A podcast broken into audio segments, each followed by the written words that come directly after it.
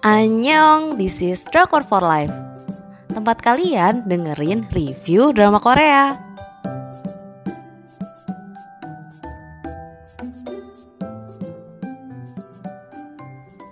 Review drama Korea My Roommate is a Gumiho Sayangnya love line-nya nggak seu photoshoot mereka dengan saluran penyiaran TVN tanggal penayangan 26 Mei sampai dengan 15 Juli 2021. Untuk jumlah episodenya ada 16 episode untuk rating 3 dari 5. Sinopsis, Shin adalah Gumiho yang berumur 999 tahun. Dia harus menjadi manusia sebelum berumur 1000 tahun. Melalui kelereng, dia menyerap energi manusia agar bisa menjadi manusia. Tanpa sengaja, dia bertemu dengan Lidam. Kelerengnya keluar dan tertelan oleh Lidam. Dalam kondisi yang rumit, akhirnya mereka tinggal serumah sambil mencari cara untuk mengeluarkan kelereng Gumiho itu. Tema drama Gumiho hmm, emang udah sering lah ya. Tema drama gini ini bakal menggiring alur cerita tentang jadi manusia, terus kenyataan mereka nggak bisa bersama, atau bisa hidup tapi orang yang disayang um, yang disayang sama Gumiho tuh bakal mati. Ya dan terjadi juga gitu di drama ini. Tapi nih tapi ada satu pemikiran modern tentang Gumiho konsep yang bisa lebih aku terima agak spoiler sih tapi nggak apa-apa ya. Jadi buat jadi manusia Gumiho ternyata nggak butuh menyerap energi manusia sampai manusianya mati. Yang bikin Gumiho jadi manusia itu adalah ya rasa kemanusiaan. Makanya butuh ratusan tahun agar Gumiho tahu gitu bagaimana cara agar seperti manusia. Ya emang harus manusiawi bener nggak? Konflik drama ini tuh tentang proses bagaimana Shin Woo-yo uh, jadi manusia. Usaha Shin Woo-yo agar tetap jadi manusia tanpa nyakiti dam. Beberapa konflik receh juga ditampilin kayak adanya secondly, terus persahabatan, isu-isu skandal, tapi semua kelar dengan gemesnya. Selanjutnya aku bakal bacain penokohannya. Jadi yang pertama ada Shin Woo-yeon, uh, dia adalah Gumiho berumur 999 tahun. Dia berusaha menjadi manusia tapi nggak bisa-bisa. Saat ini dia adalah seorang profesor sejarah, melakukan pekerjaan yang berhubungan dengan sejarah karena dia hidup for a long time. Jadi dia tahu lah ya apa yang terjadi selama ini. Dia jadi dosen di kampus Dam biar apa? Biar ketemu Dam. Karakter dia tuh bener-bener nggak manusiawi. Kadang juga emosinya nggak lengkap. Kadang nggak marah gitu loh nah drama ini proses bikin Won bikin punya emosi Terus selanjutnya ada Lidam adalah seorang mahasiswa jurusan sejarah. Kepribadiannya ceria dan apa adanya, bodo amat gitu loh. Ini aku ya aku gitu, nggak peduli kata orang. Kelakuannya bukan tipe cantik-cantik Korea gitu, nggak ada centil-centilnya gitu. Setelah menelan kelereng Gumiho, dia harus menjaga pola makan, bahkan menghindari laki-laki dengan kelahiran tahun macan. Ada tambah ribet hidupnya. Terus ada Sunu adalah seorang laki-laki kelahiran tahun macan. Masalahnya adalah Dam harus menjauhi laki-laki dengan hmm, kelahiran tahun macan. Di kampus dia terkenal karena looknya yang ganteng, tajir gitu. Tapi selama ini dia terkenal suka ganti-ganti pacar. Tiba-tiba randomly dia suka sama Dam. Padahal ya si Dam ini nggak mungkin banget jadi cewek yang dikejar Sunwoo. Sunwoo ini orangnya gigih, pepet terus meski ditolak sampai berdarah-darah.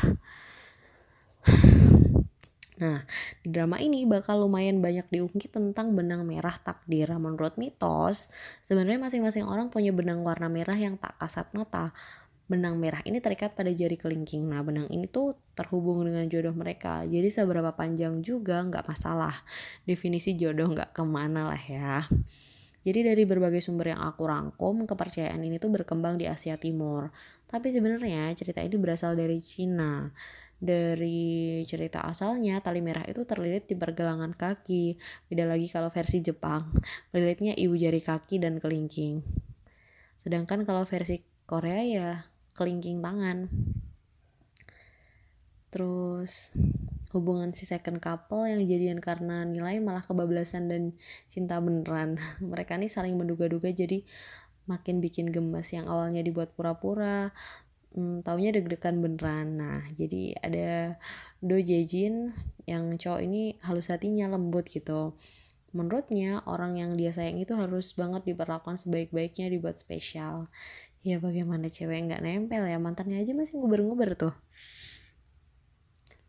terus aku bakal bahas tentang mitos Gumiho dan kelerengnya meskipun ini udah mungkin kalian udah banyak yang tahu ya tapi nggak apa-apa lah kita bahas lagi. Jadi cerita tentang Gumiho udah jadi urban legendnya Korea. Apalagi kita udah sering nonton drama yang ngambil tema kayak gini jadi kayak mesti udah hafal lah ya sama Gumiho ini. Tapi kita bahas dikit lagi ya Gumi adalah seorang siluman rubah berekor sembilan. Dia bisa sampai berusia seribu tahun. Nah, seekor Gumiho bisa jadi manusia, tapi di setiap drama yang diceritain tuh beda gitu. Ada yang lewat penyerap uh, ending manusia, ada yang pakai media kelereng atau maniknya Gumiho. Bahkan ada yang bilang makan hati manusia. Jadi, menurut legenda, sosok Gumiho bisa aja berubah laki-laki atau perempuan. Tapi yang pasti sosoknya itu cantik atau ganteng banget. Kenapa? Karena kerupawanan Gumiho itu juga yang jadi alat untuk memikat lawan jenis terus diserap gitu energinya, dimakan hatinya atau apanya lah biar Gumiho bisa berubah jadi manusia.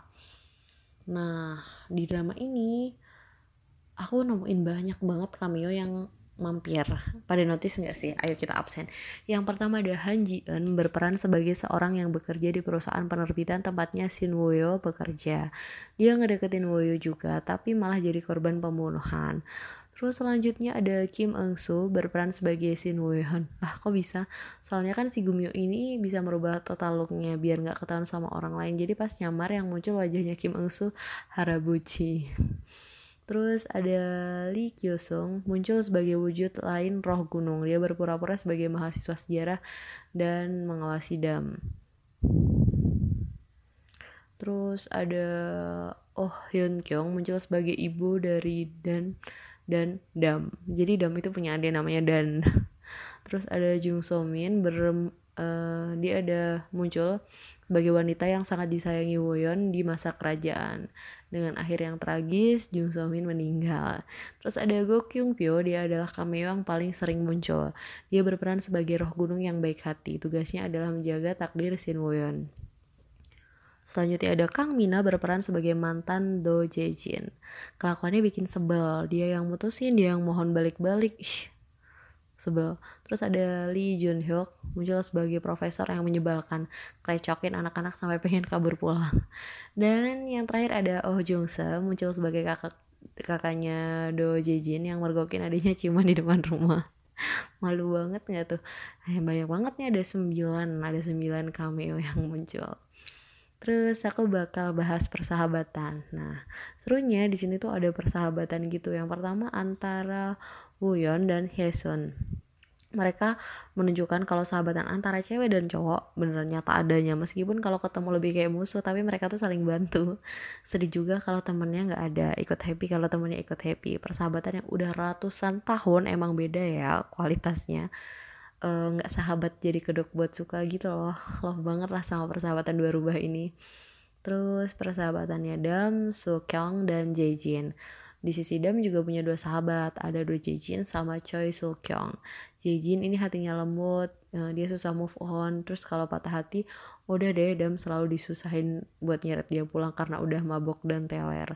Kalau Soo Kyung ini anak pintar, nilainya selalu bersaing buat jadi yang paling atas, tapi kalau udah mereka saat jadi satu, kerasa banget vibes persahabatannya.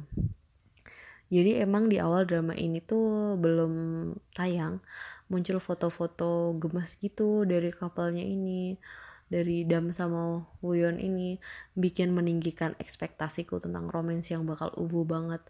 Nah sebenarnya pas nonton aku agak kecewa soalnya nggak segreget ekspektasiku apalagi mengusung judul rumit nggak maksud mesum tapi love line mereka lambat terus rintangannya gede.